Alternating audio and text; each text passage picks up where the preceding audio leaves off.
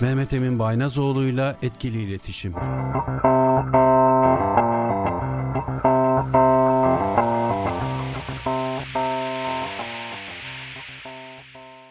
Trakya Üniversitesi Radyosu Radyo Güne Bakan'da 106.2 frekansında Mehmet Emin Baynazoğlu ile etkili iletişim programının üçüncüsüyle tekrar sizlerle birlikteyiz. Programımıza hoş geldiniz. Değerli hocam, doktor öğretim üyesi Mehmet Emin Baynazoğlu, siz de hoş geldiniz.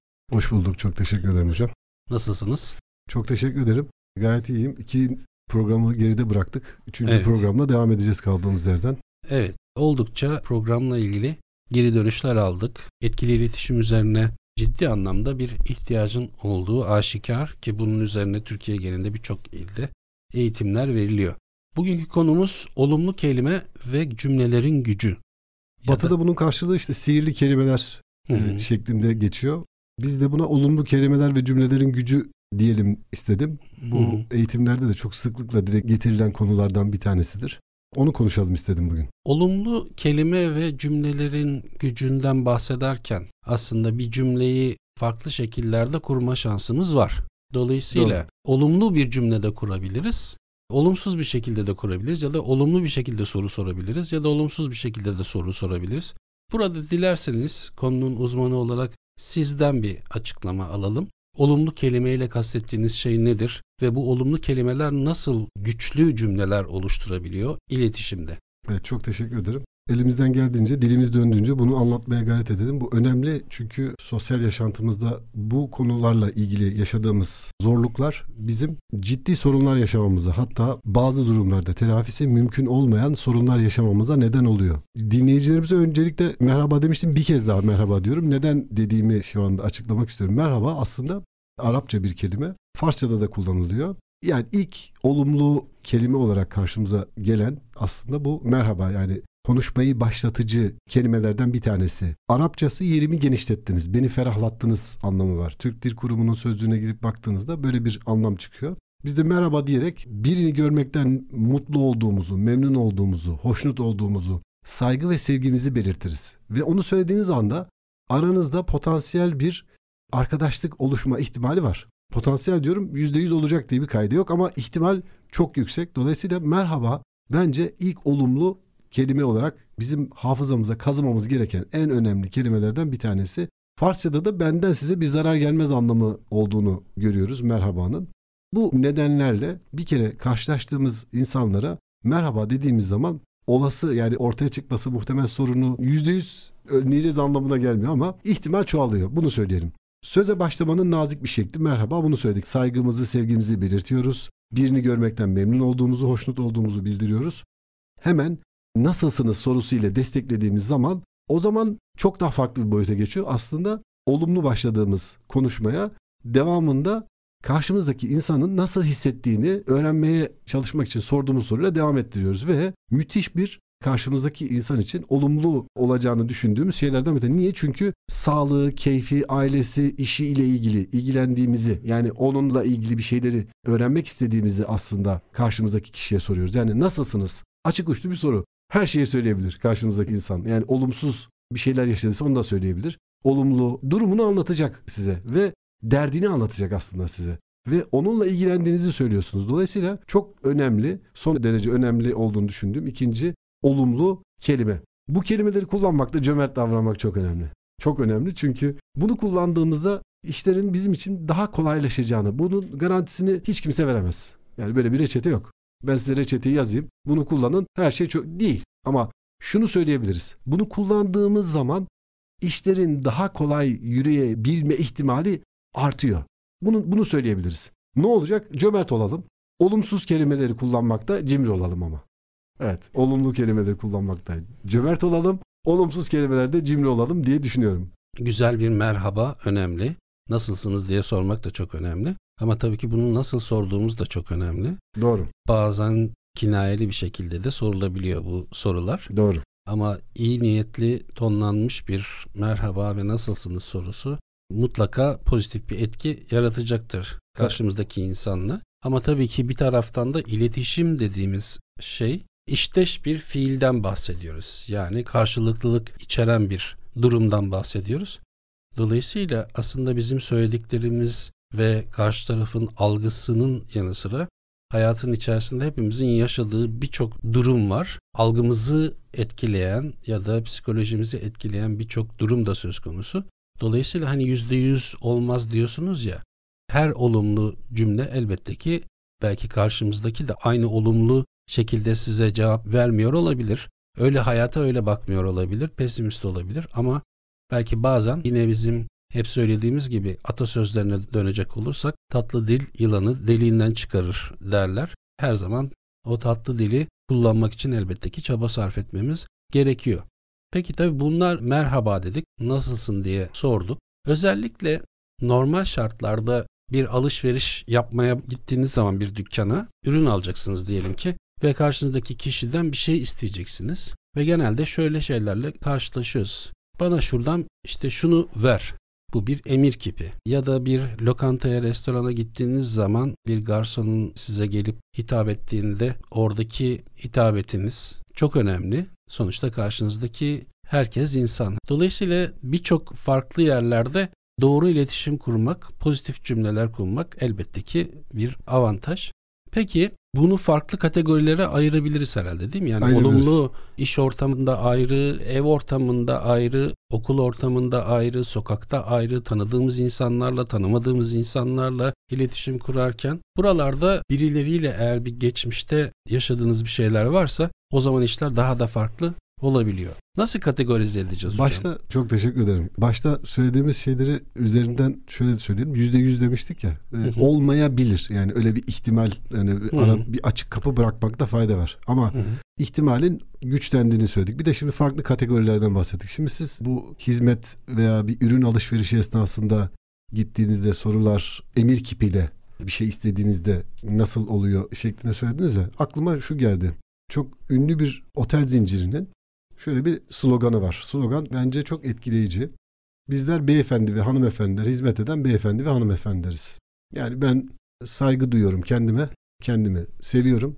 Karşımızdaki kişiye de yani hizmet ettiğim kişiye de saygı duyuyorum. Bu birçok şeyi aslında tanımlıyor, içinde barındırıyor ve bu sloganı her gün tekrarlıyorlar çalışanlar. Tekrar etmekte fayda var. Bizler hanımefendi ve beyefendilere hizmet eden beyefendi ve hanımefendi. Çok basit, son derece basit. Hı hı. Herkes tarafından anlaşılması son derece kolay bir cümle. Şimdi bunu içselleştirdiğiniz zaman aslında bunu ister sokakta, ister iş yerinde her ne yapıyorsanız ya bu hizmet sektöründen bahsediyorum. İşte ürün satıyorsanız ürününüzle alakalı yaptığınız iş her neyse ona saygı duymanızı sağlıyor ve karşınızda hizmet ettiğiniz veya ürün sattığınız her ne yapıyorsanız ortamın sizin için çok daha cazip hale gelmesini sağlıyor. Bu şekilde değerlendirdiğimiz zaman karşınızdaki kişinin de size olumsuz emir kipiyle konuşması gibi bir durumu da bertaraf etme şansına sahip oluyorsunuz. Çünkü siz işinizi yapıyorsunuz. Şimdi kategorilere gelelim. Kategorilerden bahsetmiştiniz ya işte sokakta karşılaştığımız arkadaşımızla, iş yerinde, evde, okulda hepsine farklı mı konuşalım? Üç aşağı beş yukarı aslında hemen hemen hepsiyle aynı şeyleri konuşabiliriz. Bununla birlikte amayı kullanmıyoruz. Evet. Balyoz etkisi yapan bağlaçlardan bir tanesi ama fakat lakin bununla birlikte veya ve diyelim durumsal olarak farklı şekilde davranmamız beklenebilir, gerekebilir. Nasıl? Karşımızdaki kişi eğer bizim daha önceden sorun yaşadığımız bir arkadaşımızsa ve ona merhaba dediğimizde veyahut da nasılsınız dediğimizde alacağımız tepkiyi biliyorsak o zaman daha farklı davranmakta tabii ki fayda var. Buna yönelik bir takım şeyler geliştirilebilir. Şimdi bu olumlu kelimelerin devamında merhaba nasılsınız dedik. Rica etmek var bir de. Rica etmeyle ilgili. Rica da Arapça yine kelimelerden bir tanesi. Lütfen. Anlamına geliyor. Reca kelimesi Türkçe rica olarak uyarlanıyor. Reca ümitle beklemek haliymiş. Karşılığı Hı. buymuş. Arapça bir kelime. Ümit etmek, beklemek anlamında kullanılan bir kelime. Teşekkür de bir şükran duyma. Yani şükür kelimesi var içinde. Teşekkür, hı. şükran duyma. Karşımızdakinin yaptığı şey için ona teşekkür etmek. Veyahut da işte karşımızdakinin varlığından dolayı mutlu olduğunuzu bildirmek anlamı var içinde. Rica ve teşekkür edene, rica ederim diyen kişiye söylenecek en güzel söz teşekkür ederim demek. İncelik içeren bir söz.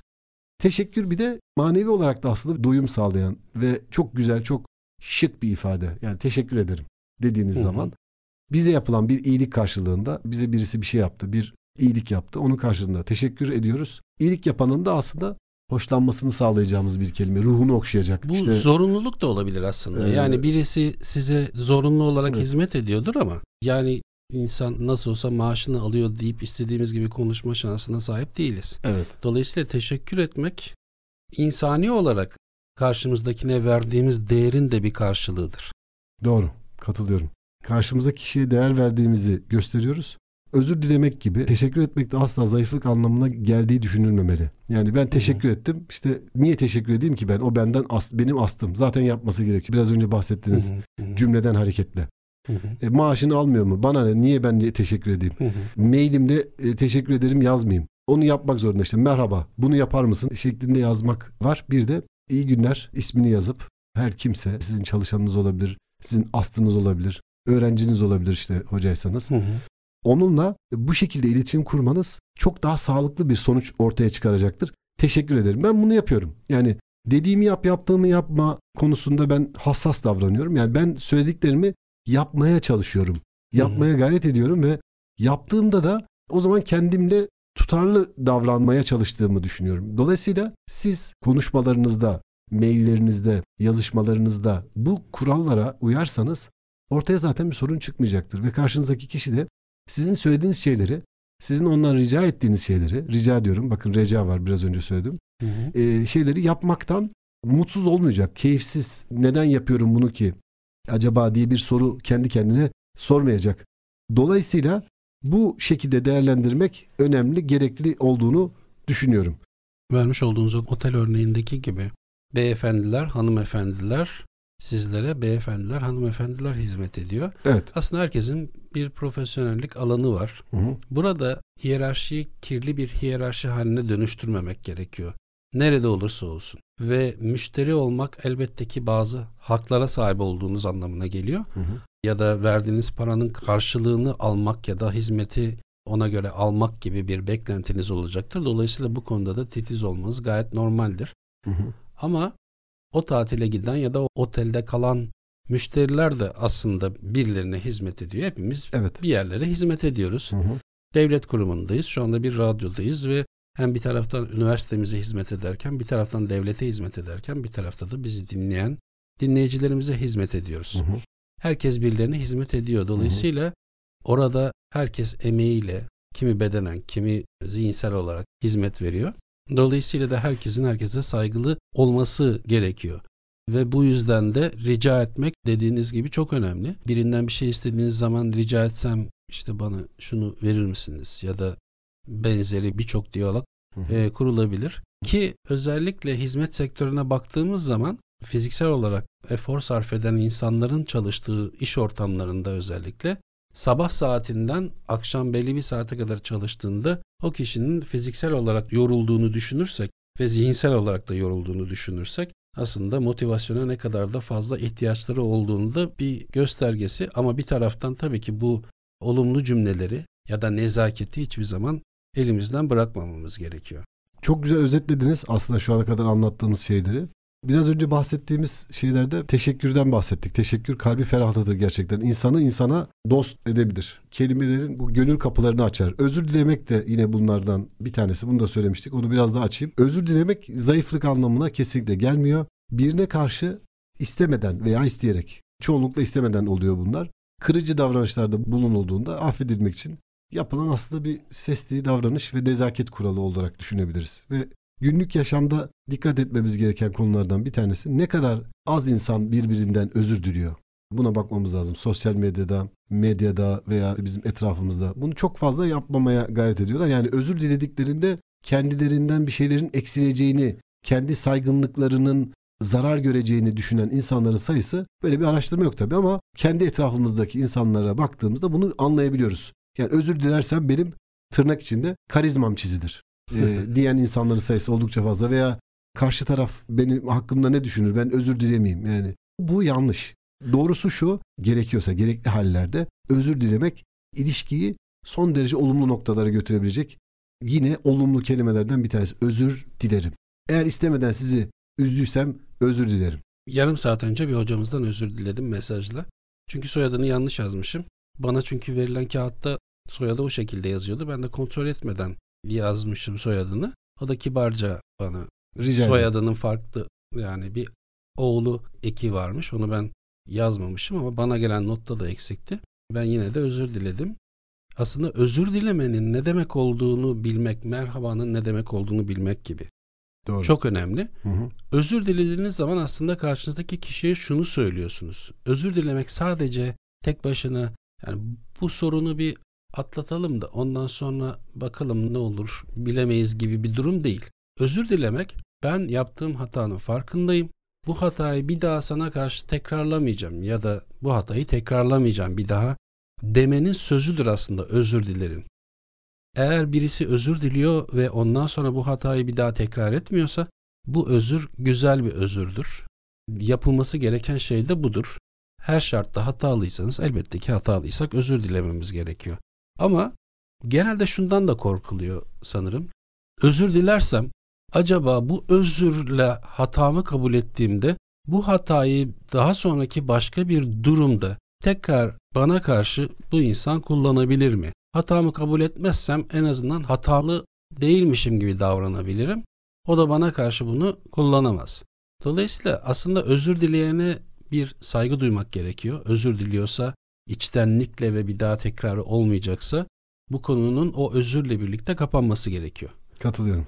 Çok güzel şeyler söylediniz. Katılıyorum. Evet. Ondan sonraki süreçte eğer devam ediyorsa o zaman tabii ki o özrün bir anlamının olmadığı ortaya çıkıyor. Doğru. Özür dileyen özrüne sahip çıkacak. Özür dilenen kişi de bunu kullanmayacak. Eğer böyle bir medeni bir iletişim içerisinde olursak sanırım o özür de daha olumlu bir iletişime doğru, daha etkili bir iletişime doğru dönmesi açısından pozitif bir etkisi olacaktır. Şimdi bunları anlatırken benim aklıma Victor Poche, ünlü bir yazar.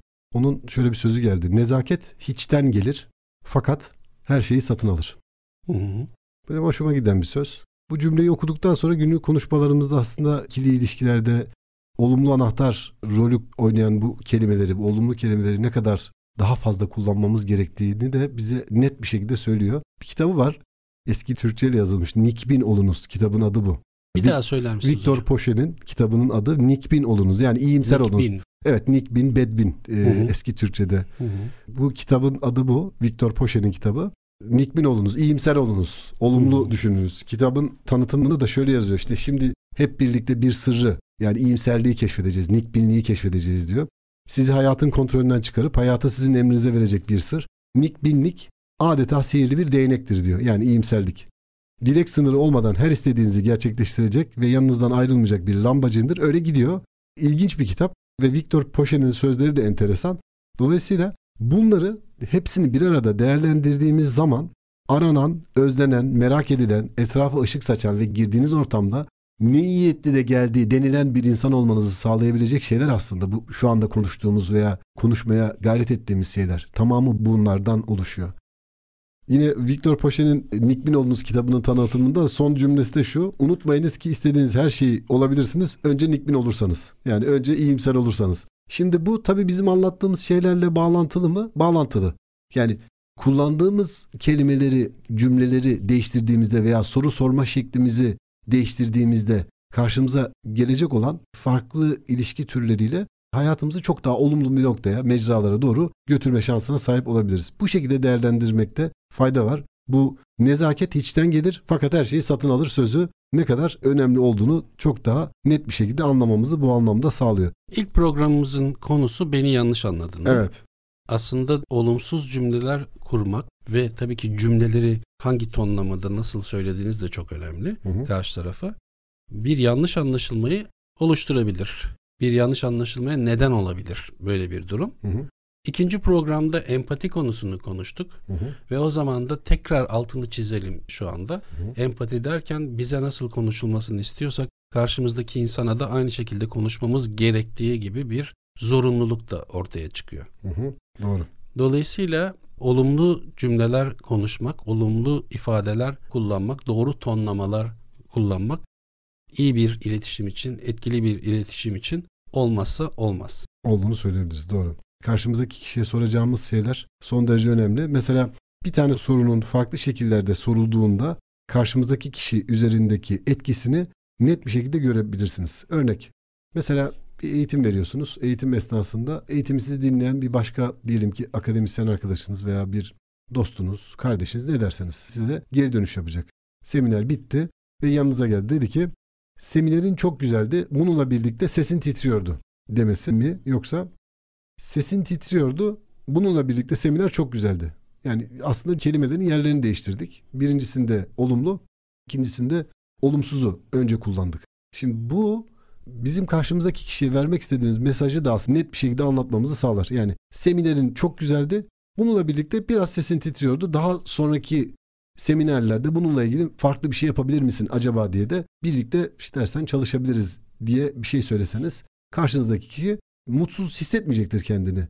Yani olumlu bir geri dönüş yapmış. E, Birazcık da motive edici. Motive edici olacaktı. Mesela ya sesin titriyordu. Yani sesin çok titriyordu. Bununla birlikte veyahut da ama mesela dediniz ondan sonra seminerde fena değildi veyahut da çok güzeldi. Ses tonu, karşımızdaki kişiye vermek istediğimiz mesajı nasıl anlatacağımız kelimelerin yerleri bu gerçekten karşımızdaki kişiyle ilişkilerimizi çok daha farklı bir noktaya götürebilir. Çocukluğunuzda diyelim ki ilkokulda, ortaokulda bir enstrüman çalıyorsunuz.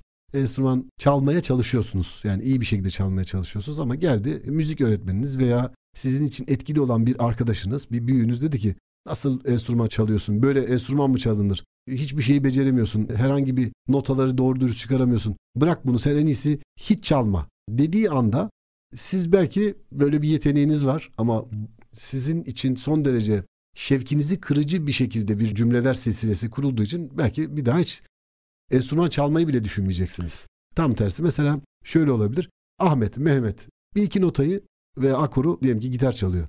Bir iki akoru eksik basıyorsun. Bununla birlikte gayet güzel çalıyorsun. Biraz daha fazla çalıştığında daha fazla alıştırma yaptığın zaman kesinlikle çok güzel çalacağını düşünüyorum dediğiniz zaman aslında sorunu tespit ediyorsunuz. Sonrasında da konuştuğunuz muhatabınız olan kişiyi rencide etmeden karşımızdaki kişiye o düşüncelerimizi aktarmış oluyoruz. Ne kadar önemli olduğunu buradan anlayabiliriz.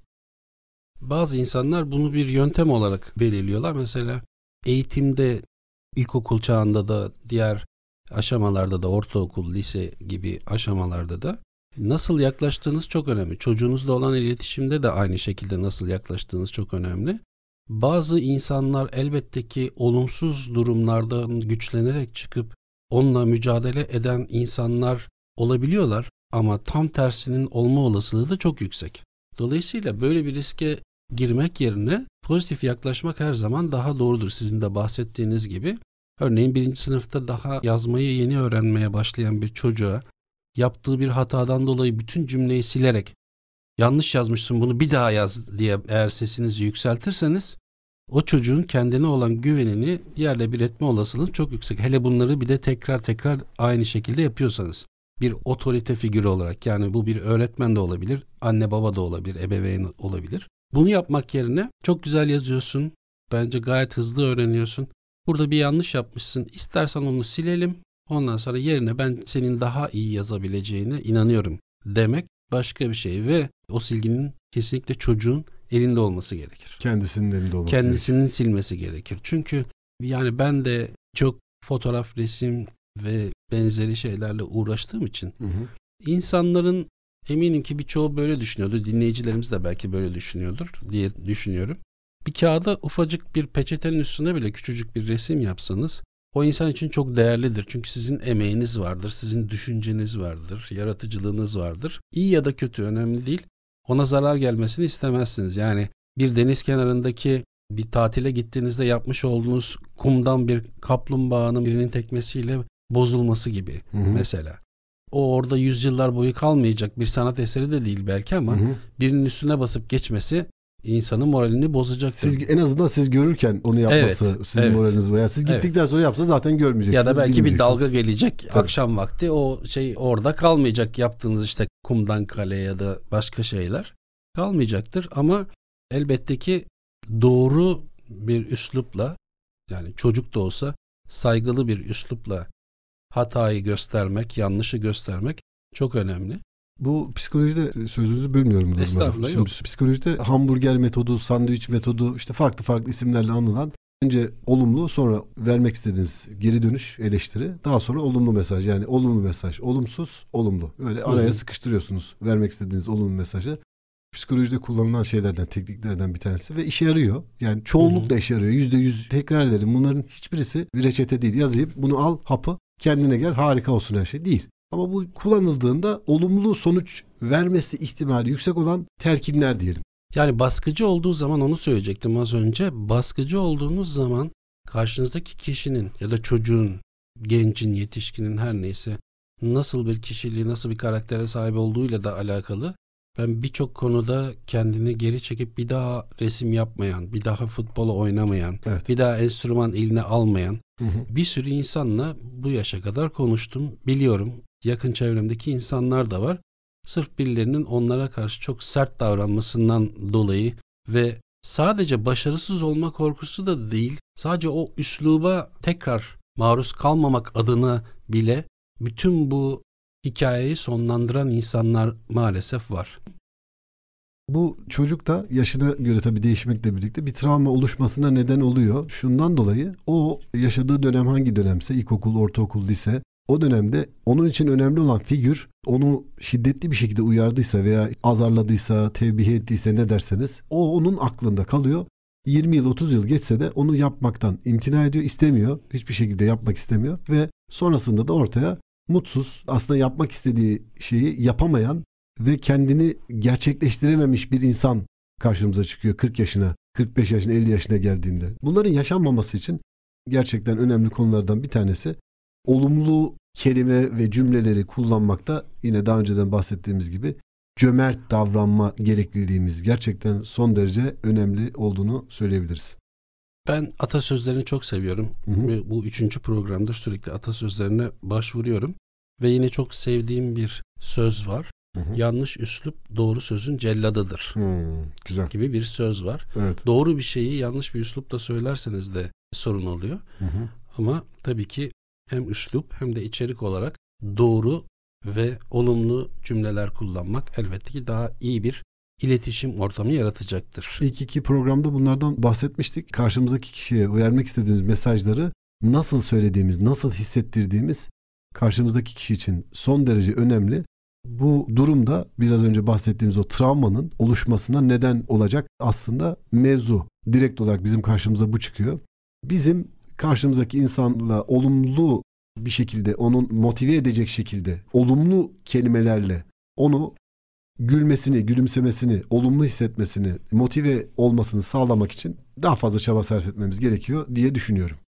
Bütün bunlar da tabii ki karşılıklı bir iyi niyeti de gerektiriyor. Evet. Peki hocam başarısızlık durumunda hangi olumlu kelimelerle cümle kurmak gerekiyor? Etkili, olumlu, pozitif ne derseniz, sihirli sözcük ne derseniz bunların içerisinde şimdilik diye bir kelime var. Şimdilik, şimdi veya şimdilik kelimeleri aslında bizim hayatımızda daha sonraki dönemde başarabileceğimiz konuları ifade etmek için kullanılabilecek kelimelerden bazıları. Yani biz şu anda belki başarısız olduk ama daha sonraki dönemde bununla ilgili çalışmalarımı devam ettireceğim. Başarmak için kendimi motive edeceğim ve şimdi yapmalıyım, şimdi başaracağım şeklinde bir söylem zihnimize bunu gönderdiğimiz zaman aslında bizi harekete geçirecek bir güç oluşmasını sağlıyor. Aslında kabul etmemiz gereken ya da bilmemiz gereken en önemli şeylerden bir tanesi başarısızlık da öğrenmenin önemli bir parçası. Doğru. Belki şu anda bizi üniversite sınavına hazırlanan ya da sınavlarla boğuşan öğrencilerimiz de dinliyor olabilir.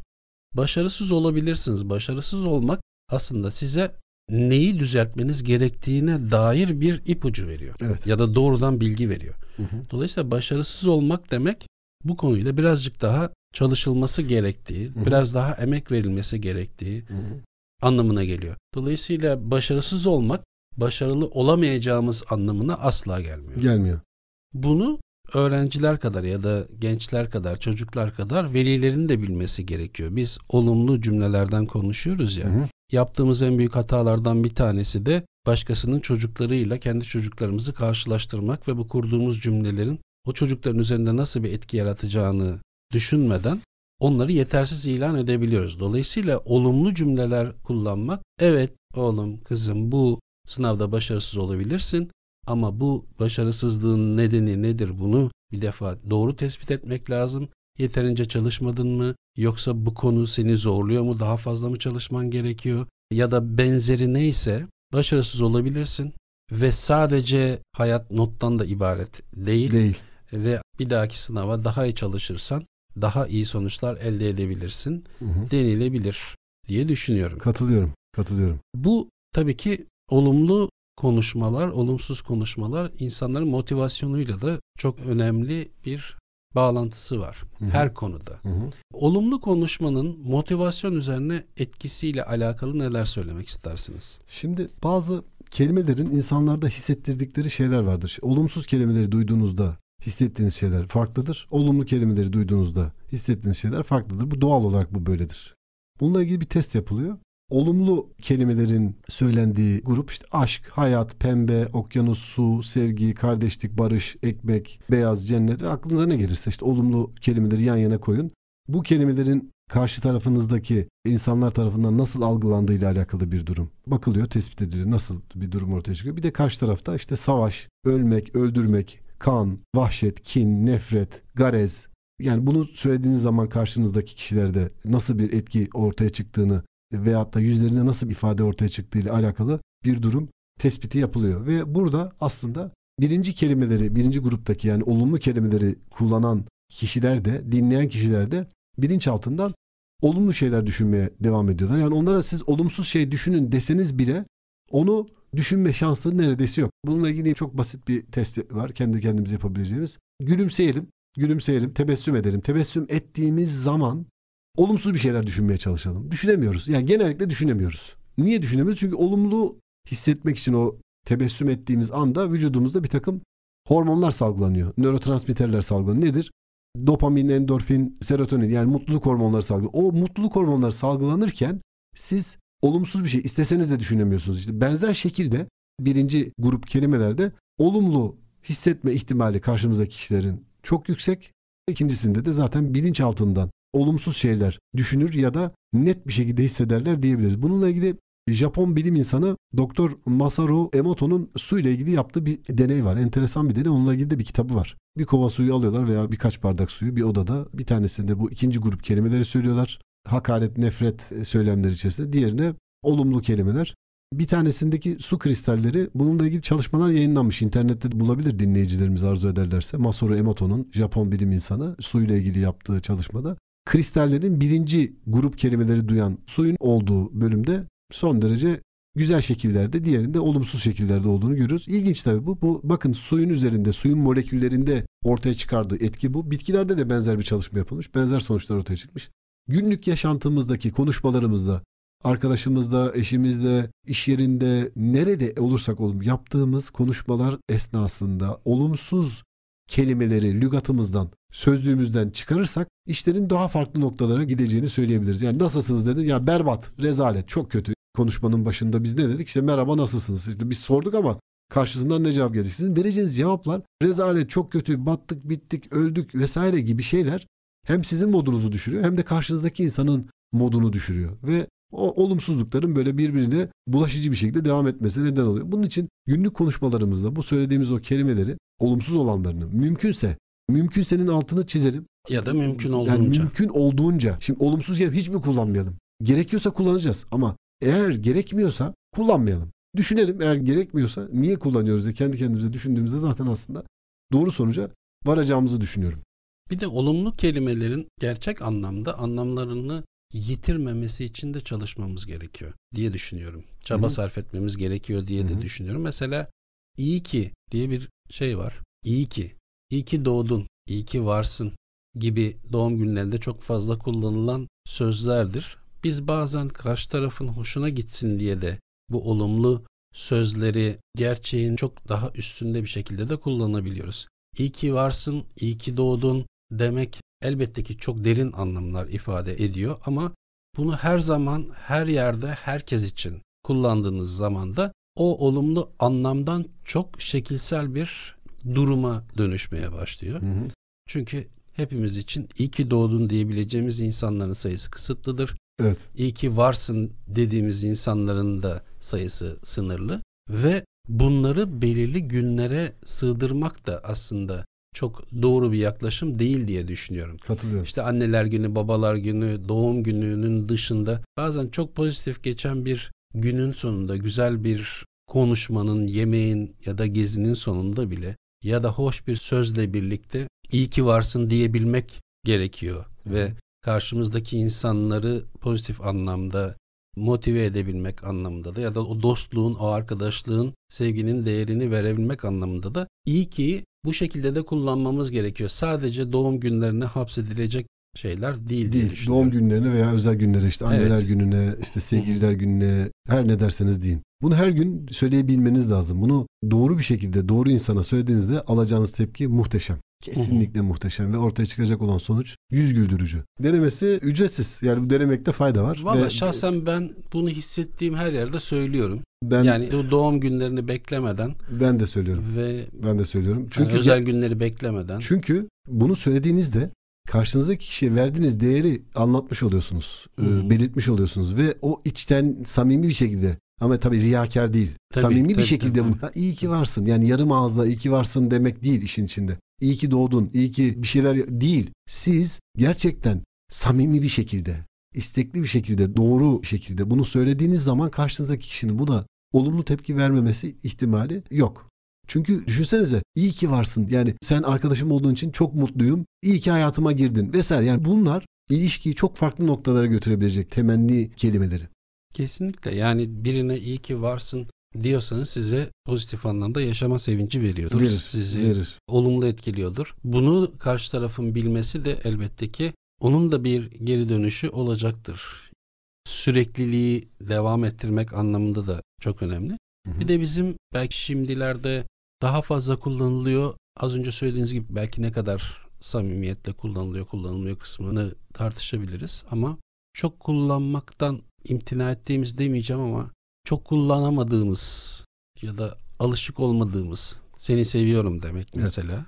Yine çok özel günlere indirgenerek hep söylenen bazı sözler oluyor. Yazmak kolay da söylemek birazcık daha e, zor oluyor. Hı hı.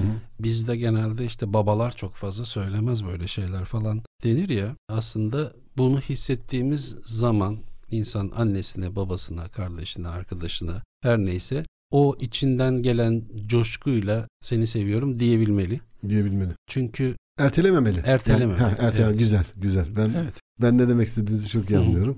Ertelememeli çünkü hepimiz için aynı şey geçerli. Yani yarın olacağını bilmiyoruz. Yani veyahut da 5 dakika sonrasında olur. Bu mevcut süreyi en verimli, en etkili. Yani bu şekilde söylemek doğru mu bilmiyorum ama en az hasarla atlatabilmek için ve o olumsuzluklarda da olumsuzluklar var. Olmaya da dünya dönmeye devam ettiği sürece devam edecek. Ama biz bunlardan ne kadar az hasar alarak hayatımıza devam edebiliriz? Önemli olan konu bu. Bu nedenle onların zararlarını bizde oluşturduğu yıpratıcı etkileri minimuma indirmek için bunların büyük önem taşıdığını düşünüyorum. Doğru şekilde söylendiğinde karşınızdaki kişiye hayatını daha iyi hale getirebilecek, motive edecek, onu şevklendirecek, yüreklendirecek, daha güzel hissettirecek şeyler bunlar. Öyle olduğunu düşünüyorum. Yani seni seviyorum demek de aslında iyi ki varsın demek arasında da çok benzer şeyler de var.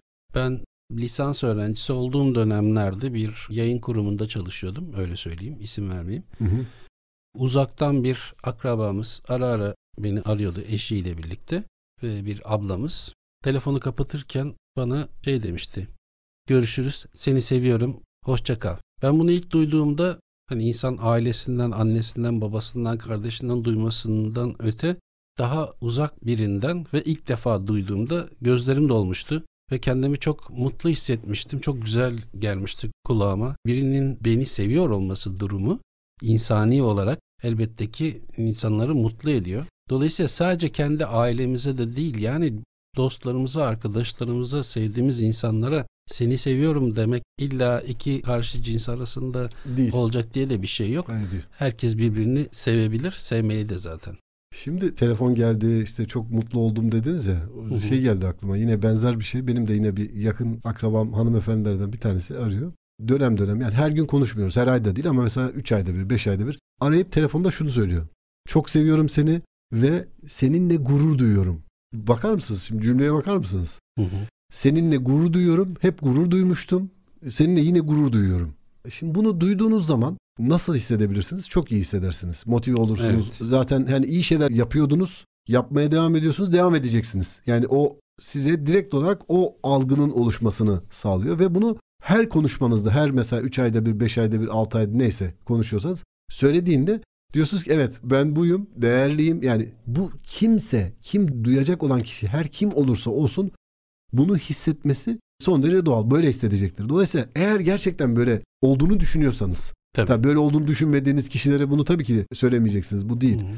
Veya işte bir çıkar bir beklenti için vesaire değil. Elbette. Ama burada hiç herhangi bir çıkar yok. Sizin anlattığınız konuşmada Hı hı. olduğu gibi. Herhangi bir beklenti, herhangi bir istek, herhangi bir bir şey yok. Hiçbir şey yok. Bunu söylüyor. Bu karşılıksız bir ilişki ve bu böyle olduğunda insanı çok daha gerçekten olumlu hissetmesine neden oluyor. Günlük konuşmalarımızda da bunu yapmamız bizim de kendimizi son derece hissetmemizi sağlayacaktır diye düşünüyorum. Hayatta şahsen benim en değerli bulduğum şeylerden bir tanesi ki çok üst seviyelerde hayatı paylaşabilmek. Ailenizle, sevdiğiniz insanlarla, arkadaşlarınızla, dostlarınızla kimle olursa olsun. Dolayısıyla hayatı daha değerli kılıyor. O yüzden de hayatı paylaştığınız insanlar ve sizi o rutinin içerisinde değil de daha farklı bir noktada bir mutluluk yarattığında evet o karşınızdaki kişi o cümleyi hak etmiştir. O yüzden Hı hı. Ona olan sevginiz içinizde sadece yaşama sevincinin artması bile başlı başına bu cümleyi kurmak için tek başına yeterlidir diye düşünüyorum. Bence de. Başka örnekler var mı hocam peki? İyi ki gibi İyi ki ya gibi. da işte e, iyi- seni seviyorum gibi ya da diğer bahsettiğimiz kelimelerin Mesela dışında. baş, evet, evet, ne iyi ettin de ile başlayan cümlelerin hepsi aslında yine karşımızdaki kişinin iyi hissetmesini sağlayacak, olumlu hı. e, hissetmesini sağlayabilecek başlangıç kelimeleridir diye. Yani ne iyi ettin de. Geldin. İşte şunu ya ne iyi ettin de geldin. İşte Hı hı. iyi ki'nin farklı bir versiyonu belki ne iyi diyebiliriz. ettin de aradın. Ne iyi ettin de aradın. Bu karşı Ee, tarafa verdiğimiz değerin bir göstergesi Evet aslında. evet seni gördüğüme çok sevindim. Bir de bir şey yapıldığında tebrik etmek var mesela pozitif. Hı hı. Gene insanı motive eden şeylerden bir tanesi. Hı hı. Tebrik ederim. Hı. Bravo. Aferin. Hı hı. Aferin demek bir çocuğa. Evet. Aferin demek. Herhalde onu çok motive ediyor. En önemli dışsal motivasyonlardan bir tanesi aslında sırtını sıvazlamakla beraber işte aferin bunu başaracağını biliyordum. Çok başarılısın. Gerçekten harika bir iş başardın. Bunu hak ettin. Yani bunların hepsi farklı farklı zamanlarda veya aynı başarıyı sergilediğinde söylendiğin zaman karşı tarafa son derece olumlu bir etki yaratacaktır. Bunu doğru zamanda doğru şekilde kullanmak son derece önemli olduğunu düşünüyorum. Yani aferin, Kesinlikle. bravo, tebrik ederim, doğru şeyler yapıyorsun, bu şekilde devam et, bunu hak ettin, sen çok çabaladın ve bunu hak ettin. Gerçekten insanı daha fazla motive edecek, kelimeleri ustalıkla kullanarak onları olumlu hale getirecek, çok daha olumlu hale getirecek, karşımızdaki insanın motive olmasını sağlayacağımız kelimeler olduğunu söyleyebiliriz. Bunu mesela herhangi bir ürün veya hizmet satışında görevli olan insanlar da bu eğitimlerde bunlardan sıklıkla bahsediliyor. Şimdi sipariş verebilirsiniz. Şimdi sipariş verebilirsiniz diyorsunuz. Hemen sepete ekleyebilirsiniz gibi cümleleri sıklıkla duyuyoruz. Veya işte ne bileyim kaçırmayın, tükeniyor gibi harekete geçiren bir takım kelimeler var. Buradaki kelimeler mesela büyük indirim. Başına mesela büyük geldiğinde eğer bir satıştan bahsediyorsak büyük indirim, büyük yenilik veya büyük açılış dediğiniz zaman o başına büyük kelimesini getirdiğinizde anlamı daha da anlamlı, daha da büyük bir hale getirmeye çalıştığınızı belki anlatmaya çalışıyorsunuz. Olumlu sözcükler bununla sınırlı değil tabii. Ürüne, markaya göre değişen güçlü kelimeler var. Farklı ne var mesela? kültürlere göre de Evet evet değişiyor. işte doğal, Hı. daha doğal, çok doğal, sağlıklı, çok sağlıklı, daha sağlıklı, Organik. organik, kelimelerin yarattığı etki benzer şekilde karşımızdaki kişinin için çok etkili olmasını sağlıyor. Veya mesela benzersiz. Mesela bir ürünü tanıtıyorsunuz. Veya bir hizmet tanıtıyorsunuz. Benzersiz bir ürünümüz. Uygun, uygun fiyatlı. Mesela çok kullanılan şeylerden bir tanesi. İşte size özel mesela. Size özel, çok sağlıklı. Burada birazcık da tabii pazarlama stratejileri de var. içine Özellikle son yıllarda çok fazla konuşulan nöro pazarlama denilen Evet. şeyi biraz ben açıkçası tehlikeli de buluyorum. Hı hı. Çünkü insanların zihinsel faaliyetleriyle, davranışlarıyla tüketim alışkanlıklarını nasıl körükleyebileceklerine dair e, stratejiler geliştirmelerini birazcık çok da sağlıklı bulmuyorum açıkçası. Yönlendirmeler var Evet. çünkü işin içerisinde işin farklı noktalara gitmesine neden oluyor. Ama yani bu kelimeler doğru. Pazarlama esnasında kullanılan kelimeler olduğunu söyleyebiliriz. İki şeyi konuşmadan programı bitirmeyelim diyorum. Hı hı. Bir tanesi sosyal medyadaki beğeniler ve sosyal medyadaki diğer davranış şekilleri, tercihleri bunu mutlaka konuşalım. Bir de az önce söylemeye çalıştım. Farklı kültürlerde de tabii ki değişkenlikler olabiliyor. Olumluluk anlamında, davranışsal anlamında da, tercihler anlamında da değişebiliyor. Mesela bizim çok değerli bir hocamız vardı lisans eğitimi döneminde. Şunu söylüyordu. Normalde yurt dışında çelenk cenazelere gönderilir. Hı hı. Bizde ise dükkan açıldığı zaman her yerde işte çelenkler oluyor düğünlere falan. De, düğünlere, düğünlere de gidiyor. Hı hı. Diye ondan sonra hocam biraz garipsemişti 90'lı yıllarda bunu. Ben de dedim ki hocam yani garipsiyorsunuz ama bence burada farklı bir şey var. Evet o kültürde böyle olabilir ama Bizde bir dükkan açıldığında eğer ne kadar fazla çelenk gelirse o dükkanın sahibi o kadar nüfuzlu bir insandır. Hı. Orası o kadar güçlü bir mekan ve ticari müessesedir. İmajı yarattığı için çevresi çok geniş gibi güçlü imaj yarattığı için. Benzer şekilde düğünlerde pozitif de... etki evet. yar- yaratıyor. O yüzden de bu böyle kullanılabiliyor demiştim. Hocamız da sağ olsun, var olsun. Doğru söylüyorsun, böyle düşünmemiştim demişti. Şimdi gelelim sosyal medya kısmında. Biz bazı duyguları sosyal medyadan çok fazlasıyla yaşıyormuş gibi ya da mış gibi yapmayı çok seviyoruz. Mesela benim en sevmediğim konulardan, emojilerden bir tanesi ağlayan emoji. Çok ciddi anlamda mesela birisi çok büyük bir yakınını kaybediyor ve ağlayan emoji. Şimdi gülen emoji, çok gülen, kahkaha atan, öpücük gönderen bir sürü farklı emojiler var. Birçoğundan da anlamıyorum işte mavi Hı-hı. kalp var, kırmızı kalp var. Hı-hı. Farklı renklerde kalpler de var. Ne anlama geldiğini hepsini tam bilmiyorum ama. Hı-hı. Ama mesela ağlayan emoji bana başkasının acısıyla dalga geçmek gibi geliyor. Hı hı. Çünkü eğer birine üzülüyorsanız onu arar konuşursunuz ya da gider yanında teskin edersiniz ve konuşursunuz yanında olduğunu gösterirsiniz. Hı hı. Onun da ötesinde mesela birçok fotoğraf paylaşılıyor. İşte birisi yemek yiyor paylaşıyor, saçını kestiriyor paylaşıyor, bir resim yapıyor paylaşıyor, fotoğraf paylaşıyor. Bunların hepsi tabii görsel olarak paylaşıyor ya da bazı metinler, sözler paylaşılıyor ve sürekli orada bir beğenme durumu söz konusu. Bunların az önce söylediğimiz işte o samimi olmak önemlidir demiştik ya. Hı hı. Sosyal medyada birçok sebepten dolayı insanlar birbirlerinin paylaşımlarını beğeniyorlar ama bunların ne kadar samimi olduğu da açıkçası tartışılır ve bence sosyal medya tabii bir taraftan gerekliliğini kabul ediyorum ya da bugünün şartlarında bugünün teknolojisinde bunun ortaya çıkması gayet normal hı hı. ama sosyal ilişkilerimiz anlamındaki birazcık sahte bir sevgi ortamı ya da arkadaşlık Hı. ortamı da yaratıyor gibi geliyor bana. Evet. Bu olumlu cümleleri arka arkaya sıralayabiliyoruz mesela. Çok güzel olmuş, şöyle iyi olmuş, like'lar ya da kalpler, alkışlar özellikle Hı-hı. şu baş parmağı yukarıda Hı-hı. tutarak yapılan paylaşımlar Hı-hı. bizi birazcık acaba olumlu cümleleri kullanmamıza engel mi oluyor acaba? Engel oluyor olabilir. Şimdi emojiler tabii ayrı bir şimdi bu sizin uzmanlık alanınıza giriyor. Şimdi iletişim fakültelerinde bununla ilgili muhtemelen yüksek lisans tezleri belki doktora tezleri de yapılıyordu. Şu anda tabii yeni yeni. makaleler de ben son 5 7 8 senedir bununla ilgili çalışmalar Hı-hı. yapıldığını takip ediyorum, biliyorum. Yani bu benim uzmanlık alanım değil. Bununla birlikte bunların sosyal medyada var olduğunu hepimiz biliyoruz. Hı. Ve çok sıklıkla kullanıldığını, çok ciddi bir e, oranda kullanıldığını, hatta kullanıcıların yaş ortalamasının çok da yükseldiğini de biliyoruz. Hı. Yani benim babam mesela kullanıyor. Benim babam e, hepimiz e, kullanıyoruz. Her şey aslında. için sosyal medyada o bizim emojileri mesela gayet de yoğun bir şekilde kullanıyor. Hı hı. Şimdi bunları tabii kullanıyoruz ama bizim günlük yaşantımızda o bize biraz önce konuşmanın başında ve ortasında bahsettiğimiz konuşmaları engelleyecek duruma geldiyse o zaman bizim tedirgin olmamız gerekiyor. O zaman bizim gerçekten evet tehlike çanları çalıyor anlamına geliyor bizim için. Yani bir arkadaşınızın yakınını kaybetti. Ona bir ağlayan surat emojisi gönderiyorsanız burada bir sorun var demek. Çok ciddi bir sorun var demektir. Evet. Ve o muhtemelen o arkadaşınız da nasıl bir arkadaşınız olduğunu bilemiyorum tabii. O arkadaşınız da aranızda kuvvetle muhtemel bir büyük bir sorun çıkacaktır. Veya çıkmıyorsa çıkmıyorsa da gene bir sorun var demektir. O zaman yes. ilişki nereye gidiyor onu da düşünmek lazım. Çünkü yani bir arkadaşınızın yakınının cenazesi olduğu için başsağlığı dilemek telefonla veya da yanına giderek yerine ağlayan surat emojisi gönderiyorsanız onu konuşmamız gerekiyor. Yani o hı hı. çok ciddi bir sorun. İşin sosyal medya çok daha boyutu, farklı bir sosyal gidiyor. medya evet. ve iletişim konusu başka bir boyut tabii ki. Programımızın sonuna geldik hocam. Olumlu kelimelerin cümleleri nasıl güçlü hale getirdiğinden bahsetmeye çalıştık. Örnekler vermeye çalıştık, anlatmaya çalıştık. Bu elbette ki bir programa sığacak bir konu Değil. değil. Etkili iletişim ya da pozitif iletişim konuları saatlerce, günlerce, haftalarca, aylarca devam edebilecek bir süreç. Biz buradan bir parçasını dinleyicilerimize aktarmaya çalıştık. Umarım faydalı olmuşuzdur.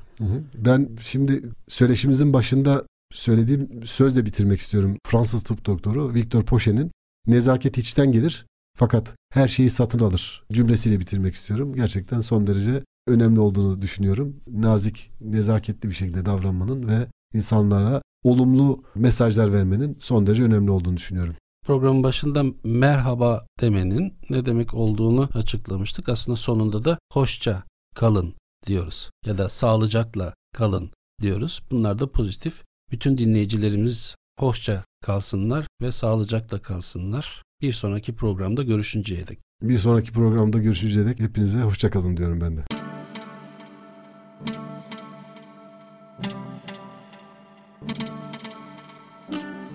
Mehmet Emin Baynazoğlu'yla etkili iletişim.